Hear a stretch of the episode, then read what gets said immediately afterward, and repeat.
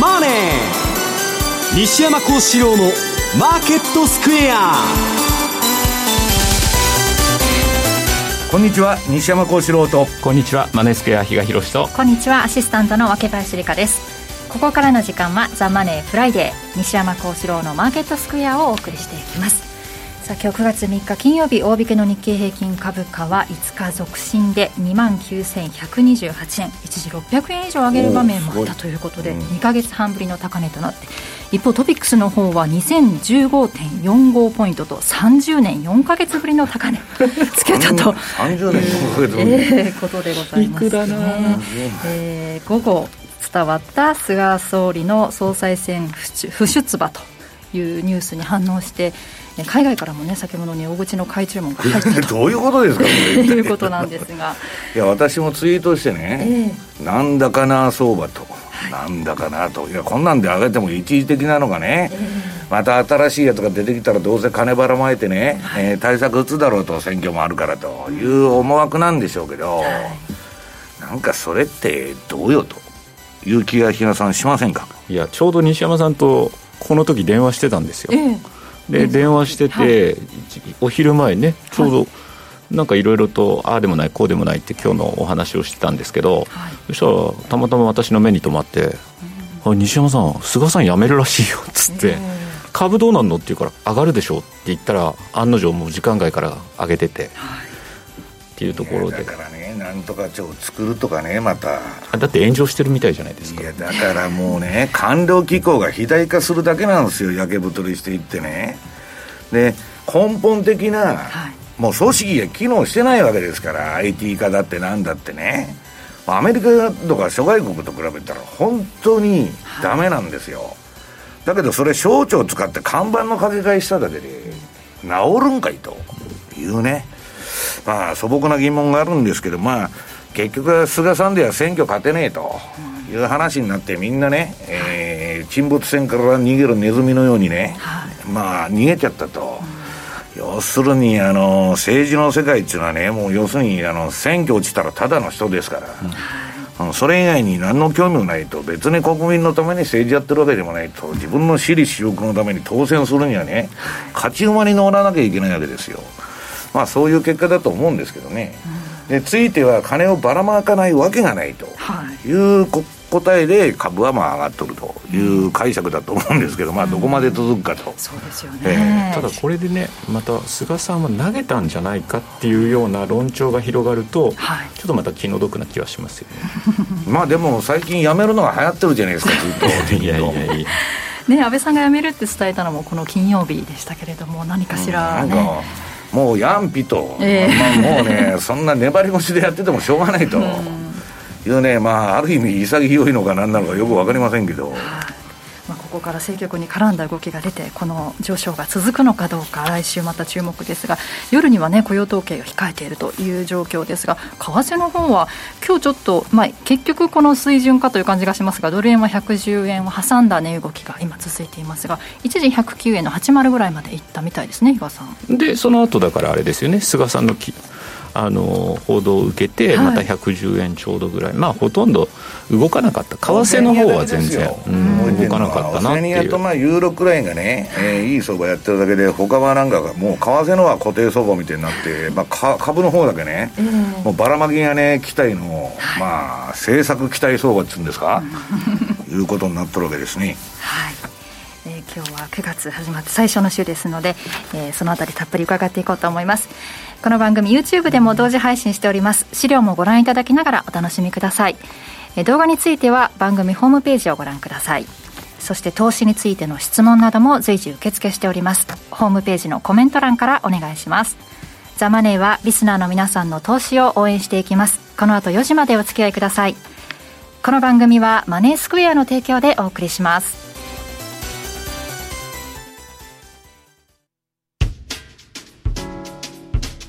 お聞きの放送は、ラジオ日経です。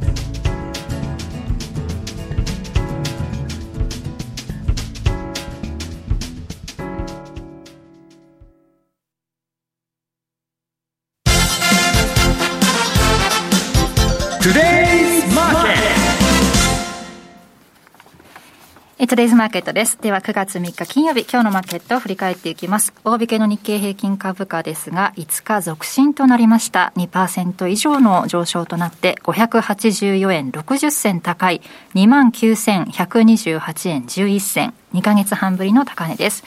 トピックスは31.88ポイント高い2015.45ポイント。こちらは1.6%の上昇で30年4ヶ月ぶりの高値となっています。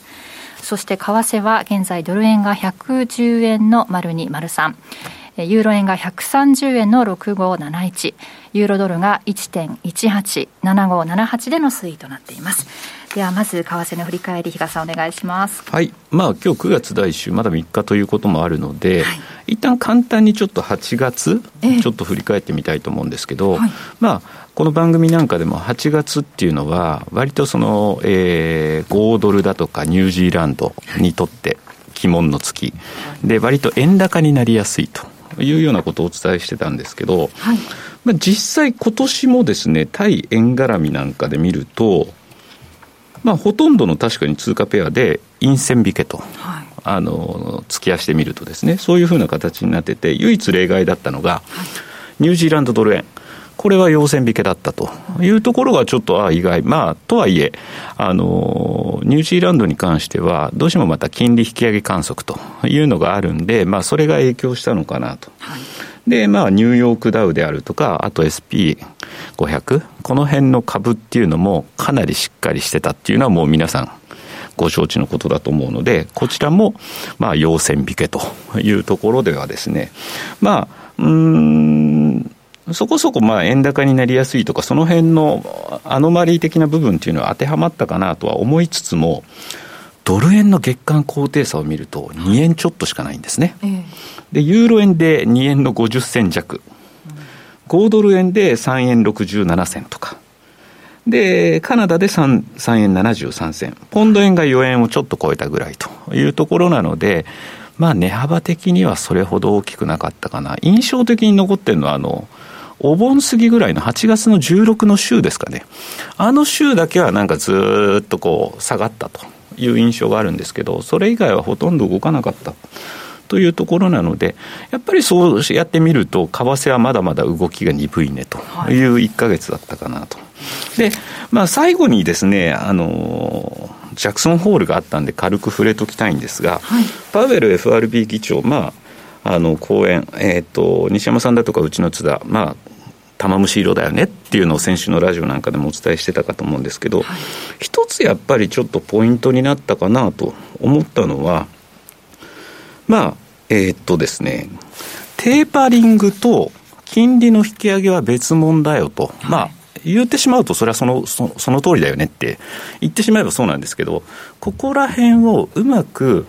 まあ、切り離して市場に伝えたのは、一つ良かったことなのかなというのは、個人的に思ってたんですね。はい、で、まあ、あの笑い話って言ってしまえばそれまでかもしれないんですけど、パウエルさんって、ご自身の資産見見てると、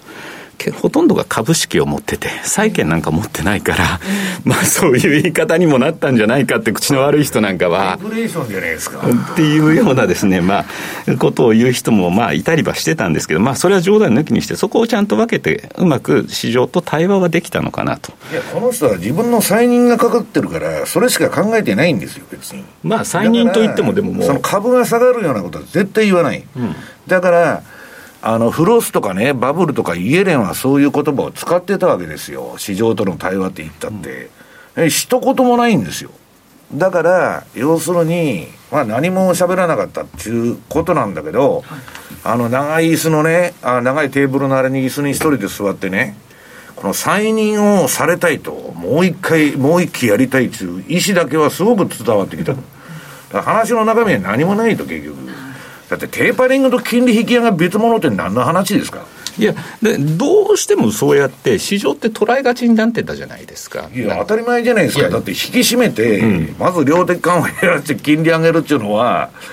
金融のいろはじゃん。今まあそうなんですけど、でも別、別のものって言ったら、別物っていうのは、一体何のために FRB テーパリングでばらまきは、ある程度のところでやめて、そこから政策金利の引き上げに入っていくっていうことじゃないですか。うん、いやそれ23年かけてゆっくりやりますって言ってだから結局そこの部分っていうのがまあ株は だからそれ何もせんでできやせんって言っとと一緒じゃないですか。いやわからないですよ。いえだからやる可能性あるんですよ、年内やる可能性あるんだけど私はやるとしたら追加緩和を狙ってやると思ってるんですよ。だからこのね家計とねアメリカの要するに国の借金家計の借金企業の借金ね来年中間選挙あるんですよねじろ国会にしたなったらレームダックになっちゃうんですよバイデンは。はいそんな時にね、金利を上げるっていう選択肢が、私はあるのかと、その思ってるんですよ。でも市場はそういうふうに織り込むような、そんな動きにそれは市場が織り込んでないしに、そのマスコミとか媒体が、そういうやつらの家来だから、その通り報道してるだけでなんですよ。で、それを読んだら、読んだやつは真実だと思ってるだけの話なんですよ。ね。だから、そう、そのアフガンと一緒じゃない。テロとの戦い20年やってきましたと。うん、1日で陥落しそうですよ、皆さん。これどう説明するんですか？だからそういうね、まあ大本営発表をして、まあ比嘉さんの言葉で言ったら、まあそれを市場は交換したと。そうですね。うん。っていうところは、まあうまく無難に通過したっていうのはそのあたりだったのかなというところなんですが、ただやっぱりその中でも、まあ、えっ、ー、と、インフレ、もうここはもう条件満たしているような発言もありました。一方で、まあ、雇用に関してというところでいうと。条件満たしてるなら金利上げりゃいいじゃないですか。雇用に関しては、雇用に関しては、その一方で、ハードルは高いよと言ってたところで、まあ今日のその雇用統計に注目が集まってくるコロナが続く限りは、永遠に金利は上げられませんって言っとるんですよ、それ。まあね。うん、で、えーと、今日の雇用統計なんですが、まあ、失業率は5.2ぐらいに下がる予想で、まあ、NFP も75万ぐらい増えるという予想なんですけど、事前に発表された ADP 雇用統計というのは冴えなかったですし、あと ISM 製造業の景況指数の内訳の中を見てても、雇用だけが50を下回ってたのかな？というところなので、果たして、えー、全般的、前半はどちらかというと、今回強い、えー、雇用統計と。いい意味での雇用統計の数字が出るんじゃないかと見られてたのが、直前になってきて、うん、それどうなんだろうねというような声が。ね、ADP が61万かなんかの予想だったんですよ。30何万でしたよね。それが37万だから、うん、まあだいぶよくないなっつうあれなんだけど、今それもね、家で寝てた方がさ、金もらえるのにさ、雇用統計どうのこうのっつっても、よくわからんじゃないですか。ただ9月6日で全部の週終わっちゃいますよね。うん、今までの雇用の、まあ、それはそう、うん、だからその後の雇用統計が、実は問題になってくるなので、私はこの間からこの番組でも言ったんですけど、今回、それ話し合いをして、すぐじゃあ10月からというようなことにはならないと思ってて、うん、やっぱりそういう意味では、えっと、9月の雇用統計を見るっていうことは10月分。11月がね、一番重要なんだって。うん、あそうなんですか、うん、私はだから11月で、そのあたりというのが、なんかこう、テーパリングというのは、何がしかスタートするしないっていうところにはなってくるのかなっていう見方はそこは変えてないと。まあ。いい数字が出たとしてもそういう大きな継続した動きにはならニューが流行ってますからそんなもんね。できねえっつって言うに決まってるじゃないですか。ある程度ちゃんと市場に一定期間の猶予を与えるようなことを言ってたので、これが9月じゃあよかった、じゃあすぐ10月もいいねっていうところにはちょっとなりにくいのかなというのは個人的に思うところですね。で、あとその次にお話ししたいのが、まあ、オセアニア通貨ですかね。まあ、OG9 位。冷やしのチャートを見てもずっとこれ、まあ下がってきてますと。で、週足なんかは綺麗なまあトレンドが出てますよというようなところなんですけれども、結局、えっと、来週かな？えー、火曜日だったと思うんですけど、また RBA の政策決定会合が予定されてると。で、えー、まあ、今オス、オストラリアもニュージーランドもどちらも今コロナの新規感染者が増えてるという事態がは変わってないんで、ロックダウンというようなところになってるんですが、ただね、えっと、桁数だけ見ると、オーストラリアって1200から1300人ぐらい。うんそれに対して、えっと、ニュージーランドは1日あたりがね、えー、50から70人ぐらいなんですよ。っていうことになると、桁2つぐらい全然違うし、で、オークランドだけロックダウンを継続すると。で、それ以外のところっていうのは若干短めにしますよというところで、ある程度やっぱり、ニュージーランドはロックダウン、これはまあまあ、えー、ややることに意味があるというようなところになってるのに対して、オーストラリアはどちらかというと、今になって感染、あ接種率、これ高めていきましょうみたいな感じで、70%を目標として、それをまあ一つ、まずはターゲットにしましょうみたいな感じで、まあ変わってはきてるんですけども、まあ、さすがにね、オーストラリアって早いとこだと6月ぐらいからずっとロックダウンやってて、そういう意味ではかなりやはり経済に対する懸念というのは高まっている。この差が、まあ、OG9 位なんかの今の力関係には出てるのかなというところなんですが、まあ、その来週の、えー、RBA のところでのポイントになるというのが、えー、9月から RBA って、えー、資産買い入れプログラム、これ減額するっていうふうに、まあ7月の会合だったと思うんですけど、そこで打ち出してたんですよ。えー、週50億豪ドルだったのを40億豪ドルに減額というのがあって、で、一旦8月の3日、この声明の時には、それは変えませんと。そのまんまでいきますと。いうふうに言ってたんですが、果たして今回、その9月の、えー、政策会合でも、これだけ新規感染者が増えて、ロックダウンが続いている中でも、そこは維持すると。いうふうになるのかどうなのかっていうのが一つポイントにはなってくるんだろうなと。で、えー、8月3日の時の政策会合の時は、かなりまだ楽観的な声明文と。コロナの流行さえ収まればすぐ経済は立ち直る。で、7、9月期のもう GDP は落ち込むことは想定されてるというようなこともその段階で言ってたわけですよね。で、えー、オーストラリア経済はかなり勢いがあって、2022年には再び力強く成長する見込みというようなところも言ってた、このあたりの、また声明のえー、文言がどう変わってくるのかというところ、まあそこにある程度、今回のような8月のような声明文っていうことになるんであれば、今のこのオーストラリアがずっと売られてきてたという状況っていうのは反転に向かってもおかしくないなと。いうところなので、そのあたりが一つポイントかなと。あとはまあ、えっ、と、鉄鉱石価格、これもずっと今下げ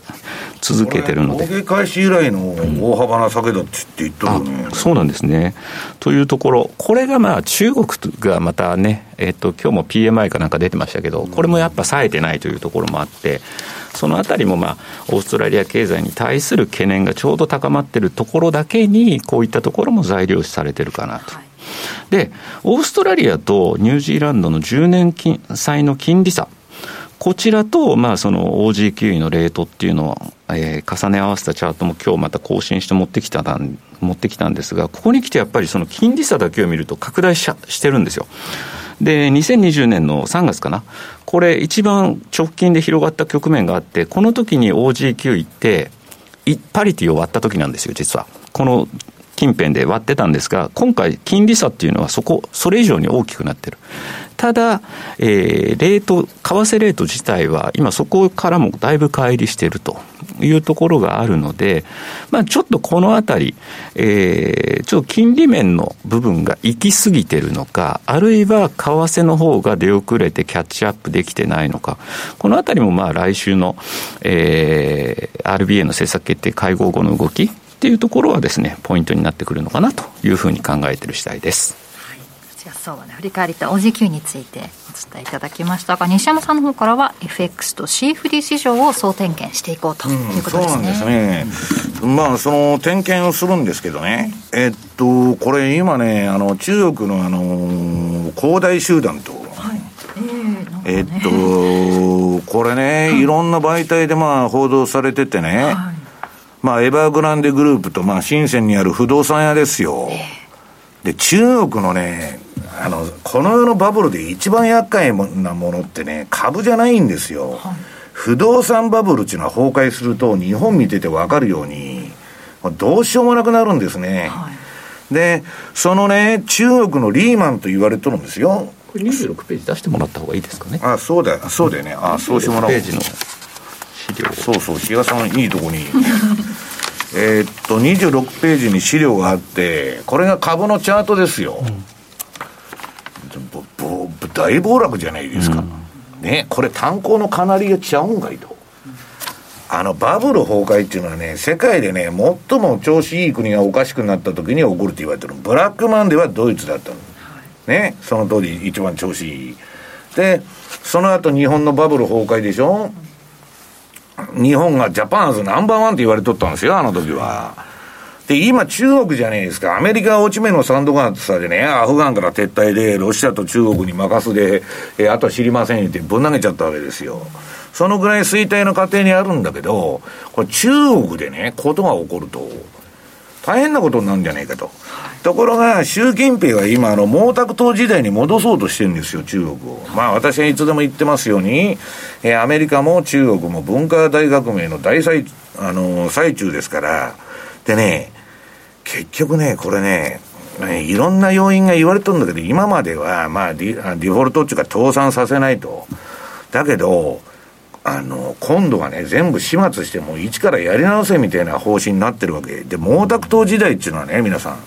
資本主義じゃないから、株式市場が冷やさなかったのよ。今度初めて経験するね、中国にとっては、バブルの、まあ、大崩壊につながってもおかしくないと。でね、中国の不動産なんて、住んどらんやつは、あの、真っ真っ暗なね、はいはい、あの、要するに建物だけあって、はい、投資用マンションですよ。誰も住んでねえと。そういうなんで、キャッチボールみたいにしてやっとったんですけどね、根本的な原因があって、中国も日本と一緒で、出生率がむちゃくちゃ低いんですよ。あの、統計で出しとる数字よりもかなり低いと。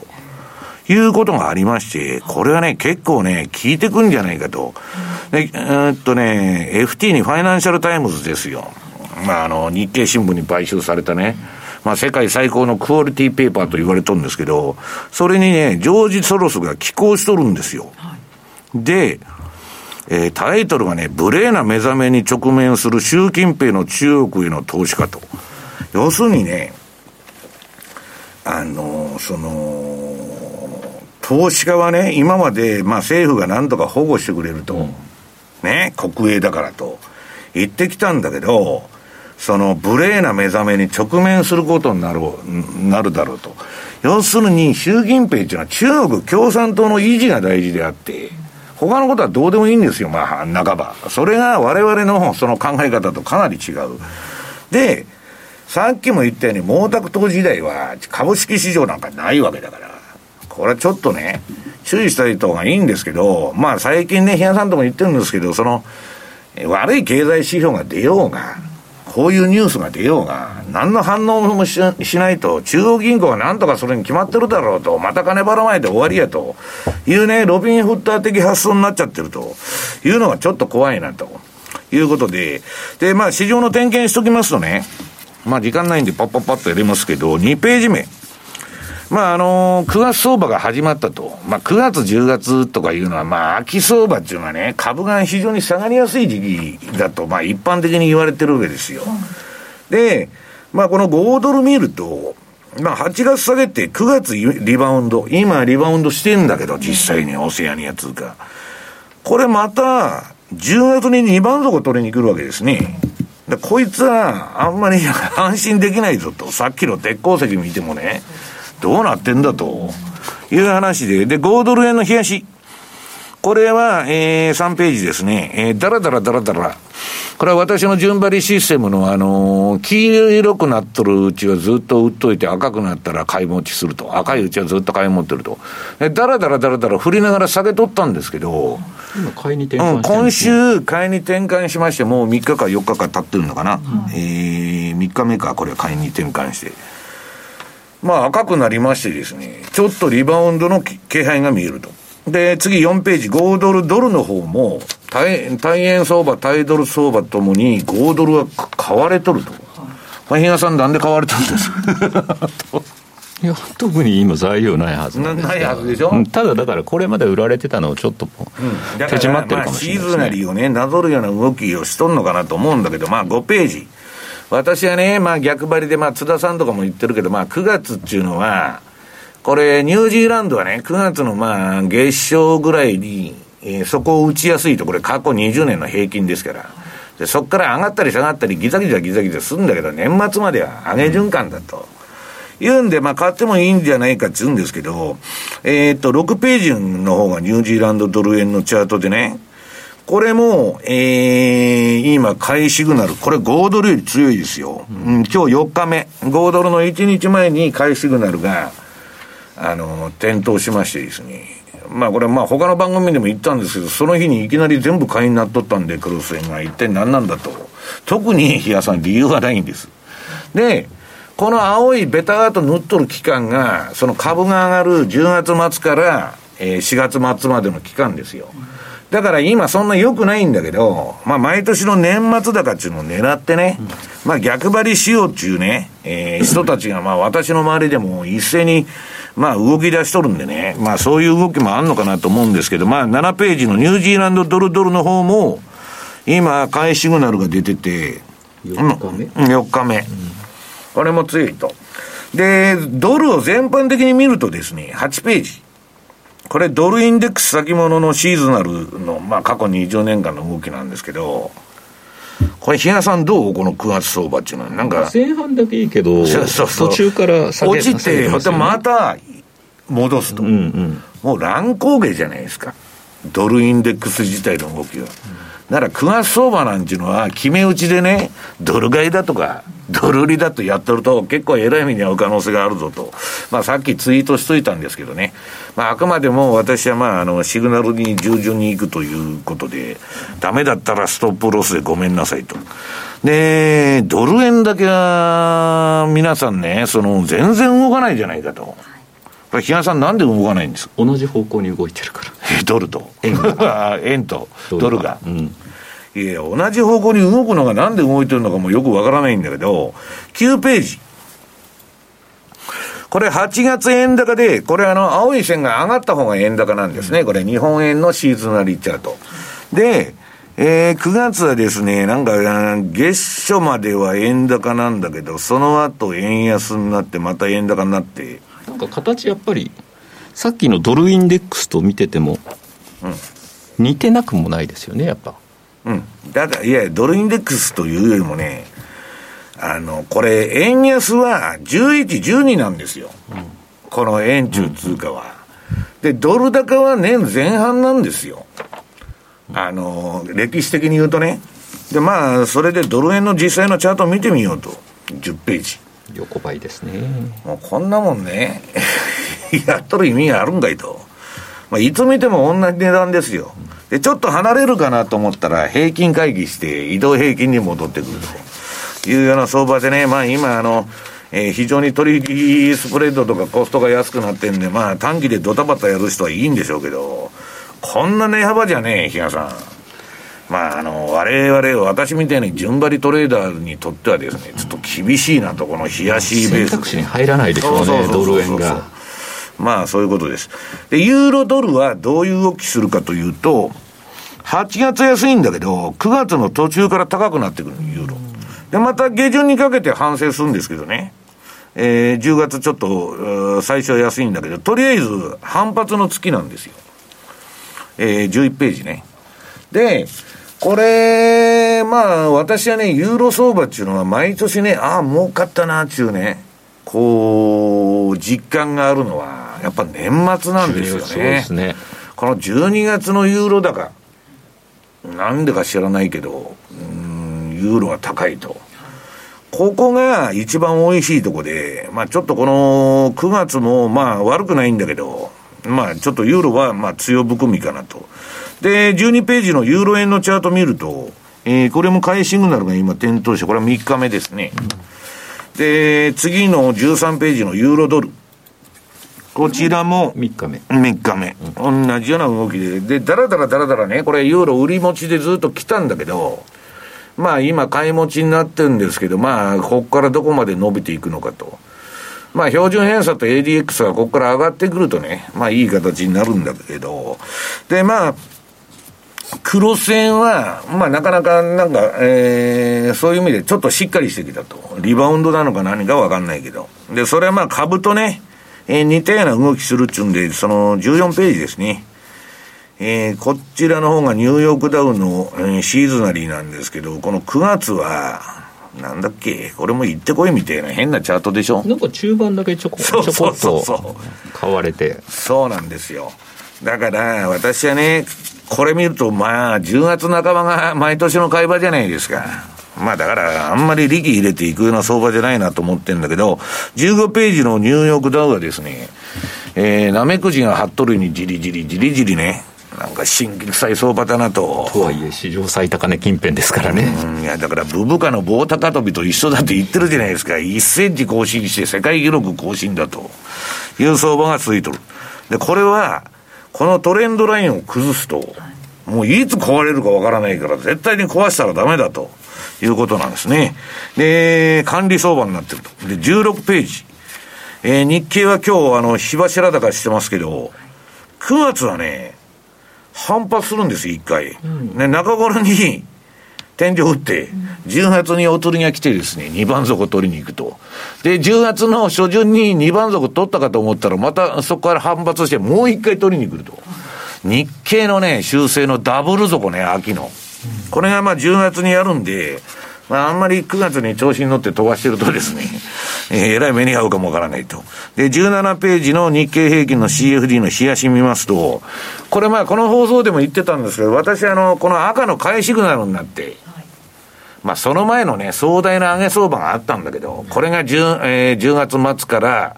えー、翌年4月末までの、この青いベターと塗った期間が、4月末終わっちゃうと、こうやって動かない横ばいのね、だらだらだらだらした相場で、まあ、あんまり順張りやってても儲からない期間なんですけど、今ね、赤になったと。で、私、あの、この赤になったんだけど、相場下がっとるじゃないですか、一回、その後、だらだらだらだらと。で、やられてるんだっつって、まあ、笑い話でみんなに言ってたんですけど、今、そこから V 字型に切り返してきまして、まあ、ようやく利が乗ってきたと。で、利が乗ってきたから私は嬉しいかって何とも思わない、そんなことは。損したって、儲かったって全体のポートフォリオとして考え考えてるんで、で、なんで上がってるかとかね、菅さんが辞めたから上がってるとかもうどうでもいいんですよ。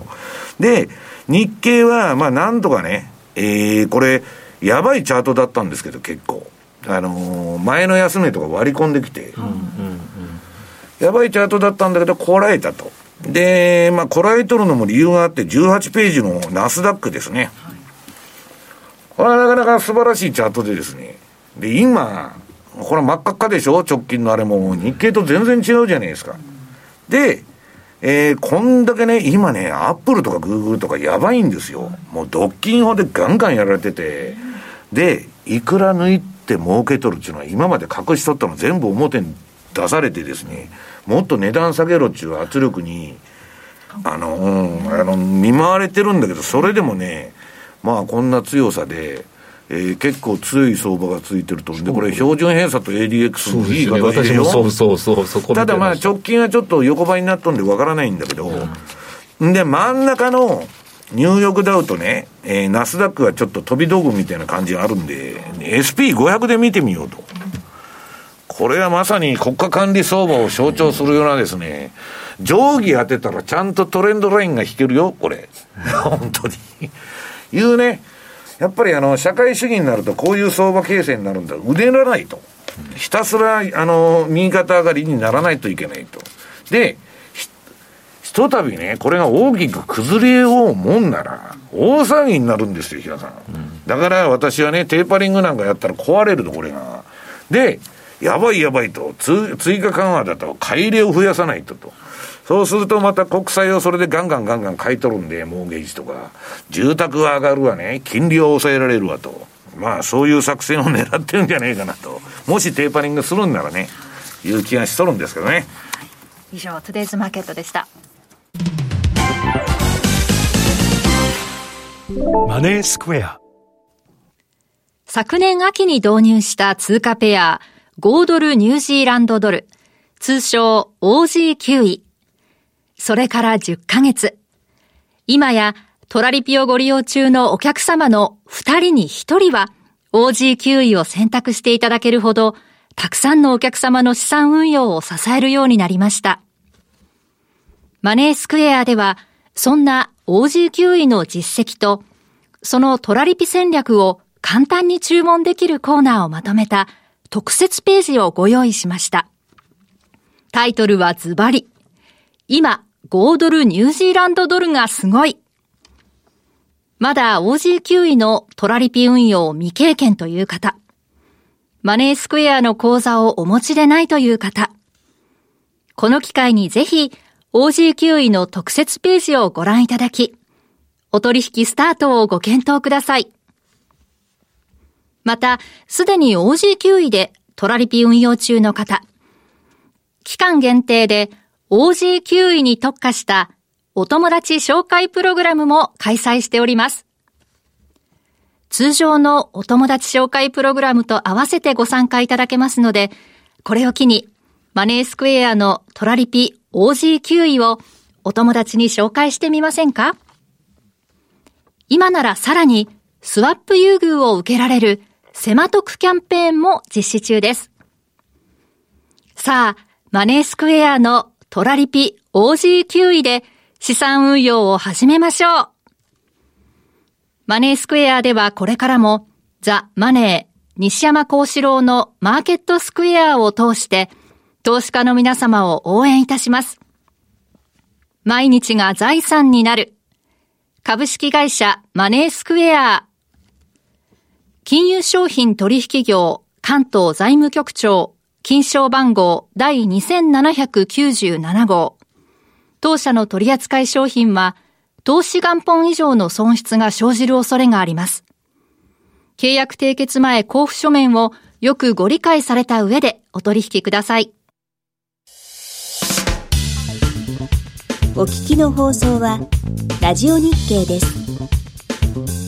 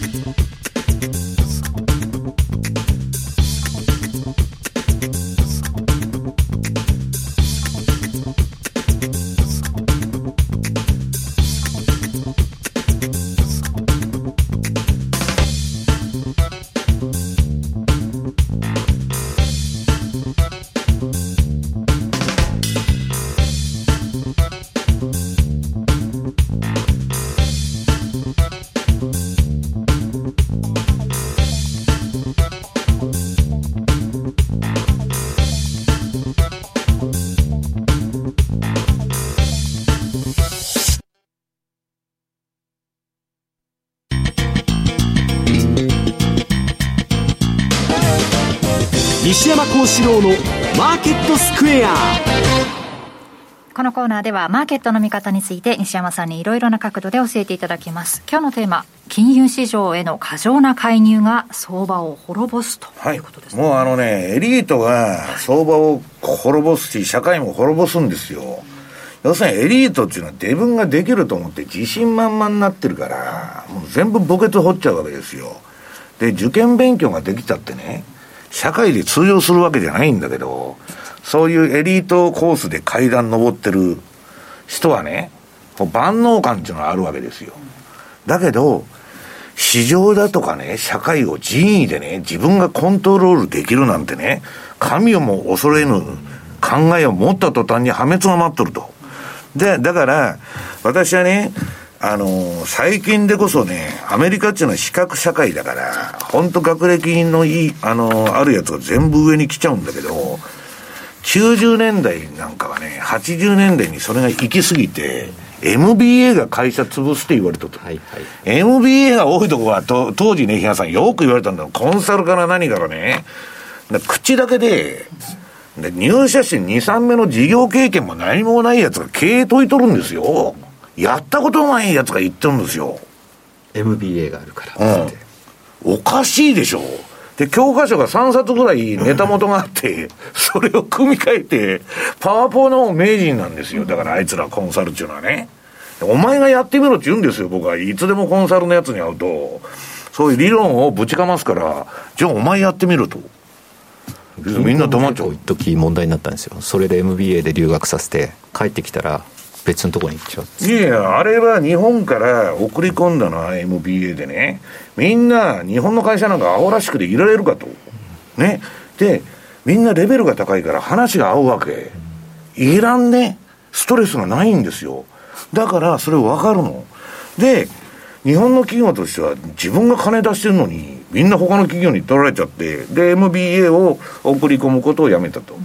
あとはね、ハーバードとかは中国人が取るんだけど、日本人取らなくなったこれは献金の差と、あと日本人はディベートに一切参加しねえと。うつむいて黙ってると。参加できないんでしょうね。要するに私が言ってる会議っていうのは声のでかいやつが勝つんですよ。内容は関係ない。まあそういうのがね、日本人は苦手だってことで、まあダメになっちゃったと。で、比嘉さんがさっき言ってたのは、テーパリングがやっぱりあるんじゃないかっていう不安はね、株式市場は持っとるんですよ。で、それはもう織り込んだって言われてる、今。いや、ほんまに織り込んどるんかどうか知りませんけど、あのね、ジェフリー・ガンドラッカー、これ私は今週のメルマガで取り上げたんで、今ちょっと時間がないんで、こんなんやってる暇がないんですけど、ガンドラック何言ってるかって言ったらね、長期的にはアメリカはダメだと。で、新興国とかね、例えば株でもヨーロッパとか日本株の方がいいとこいつは言っとるわけ。債券法は。だけど、まだ早いと。今新興国とか買うとやられちゃうんじゃないかと。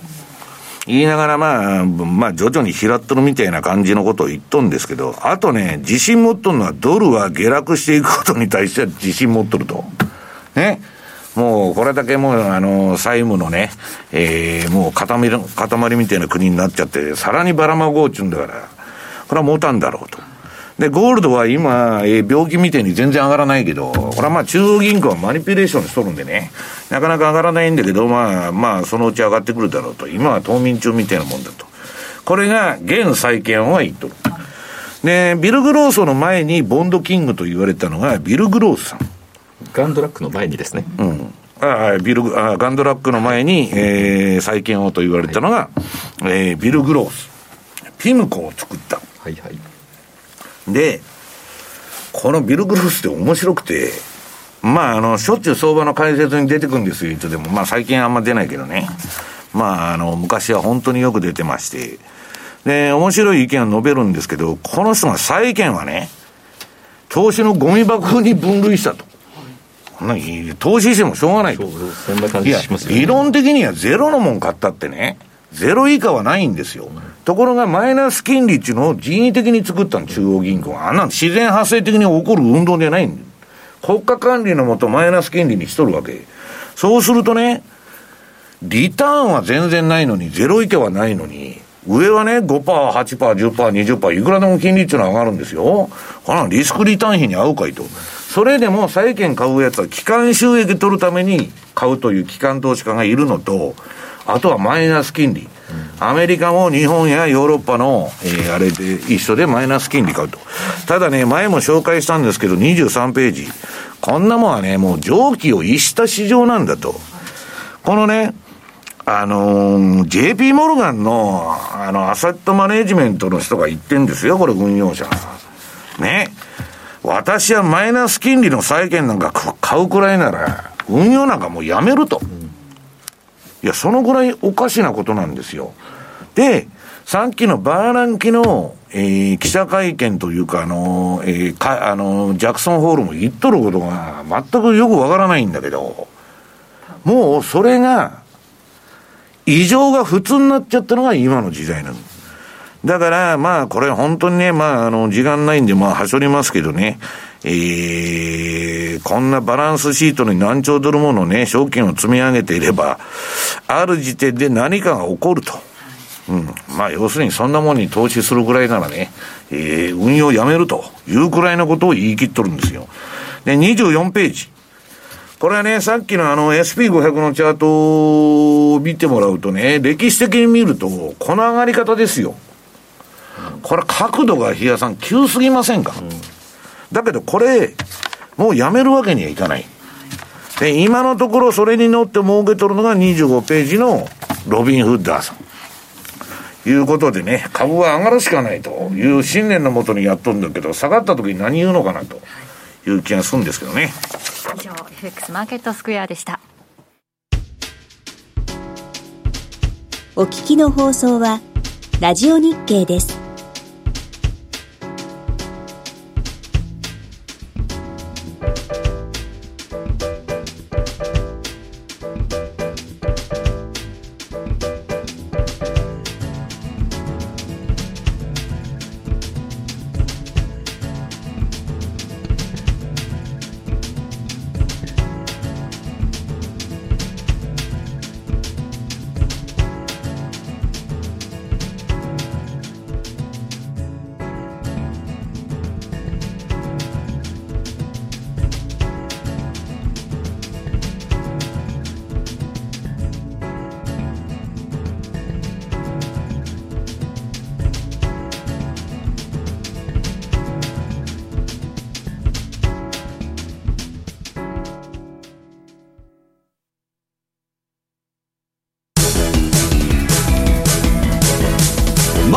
ケット投資戦略。さて来週に向けての投資戦略比嘉さんお願いします。はい。えっと簡単にちょっと雇用統計も触れておきたいんですが実を言うと6日の日ってこれレーバーデーでニューヨークお休みなんですよね、はい、ということがあるので一瞬ちょっとブレが大きかった時には動いて、そこで一旦ストップしちゃう可能性があるかなというような感じで、今日の雇用統計に関しては見てますと。で、えっ、ー、と、まあ、来週注目通貨ペア、まあ、毎度毎度なんですが、カナダ円行こうと思ってるんですけど、また、原油価格がここに来てですね、かなりしっかりしてきてると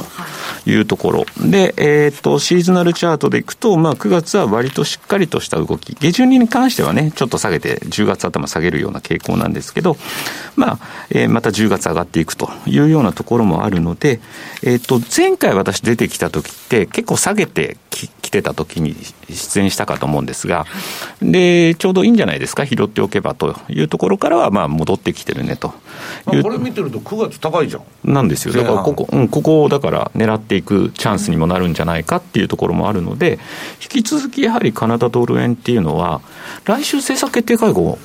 えっと、カナダもあるんですよ。ってことになると、ここがいち早くまた、えー、利上げに対して前向きな姿勢を見せてくるっていうことになれば、もう一段またあの90円に近いところにですね、戻っていく可能性は十分あるんじゃないかなということで。90、11で三尊天井みたいな。みたいな、そんな感じなんですよね。なので、引き続きカナダ円は面白いというところをお伝えしおきたいと思います。ちょっと通貨ペアで過ごしながら、えー、年末にかけて、ちょっとね、えー、過ごしていかないかなきゃいけないかなという感じがしますが、まあ、今晩の雇用統計金融政策を左右するほどの結果になるのかどうかというところも見ながら。まあそうですね、基本的にはさっき言ったあの11月ぐらいからかななんていうのは思ったりもしてますが、11月ぐらいからの雇用統計は本当に問題になってくると思いますけどね。日経平均今週は1週間で1486円上げたと。今年最大の上昇幅を記録して今日金曜日は2万9128円11銭で終えました。えこの勢いが続くのかどうかまた来週。それはどうでしょう。ね、ね、経済指標だけではもう判断できなくなってるでしょ今。コロナと緩和とセットになってるんですから。楽しみにしたいと思います。今日ここまでのお相手は西山幸四郎とマネースクエア比嘉宏と桶林理香でした。さようならこの番組はマネースクエアの提供でお送りしました。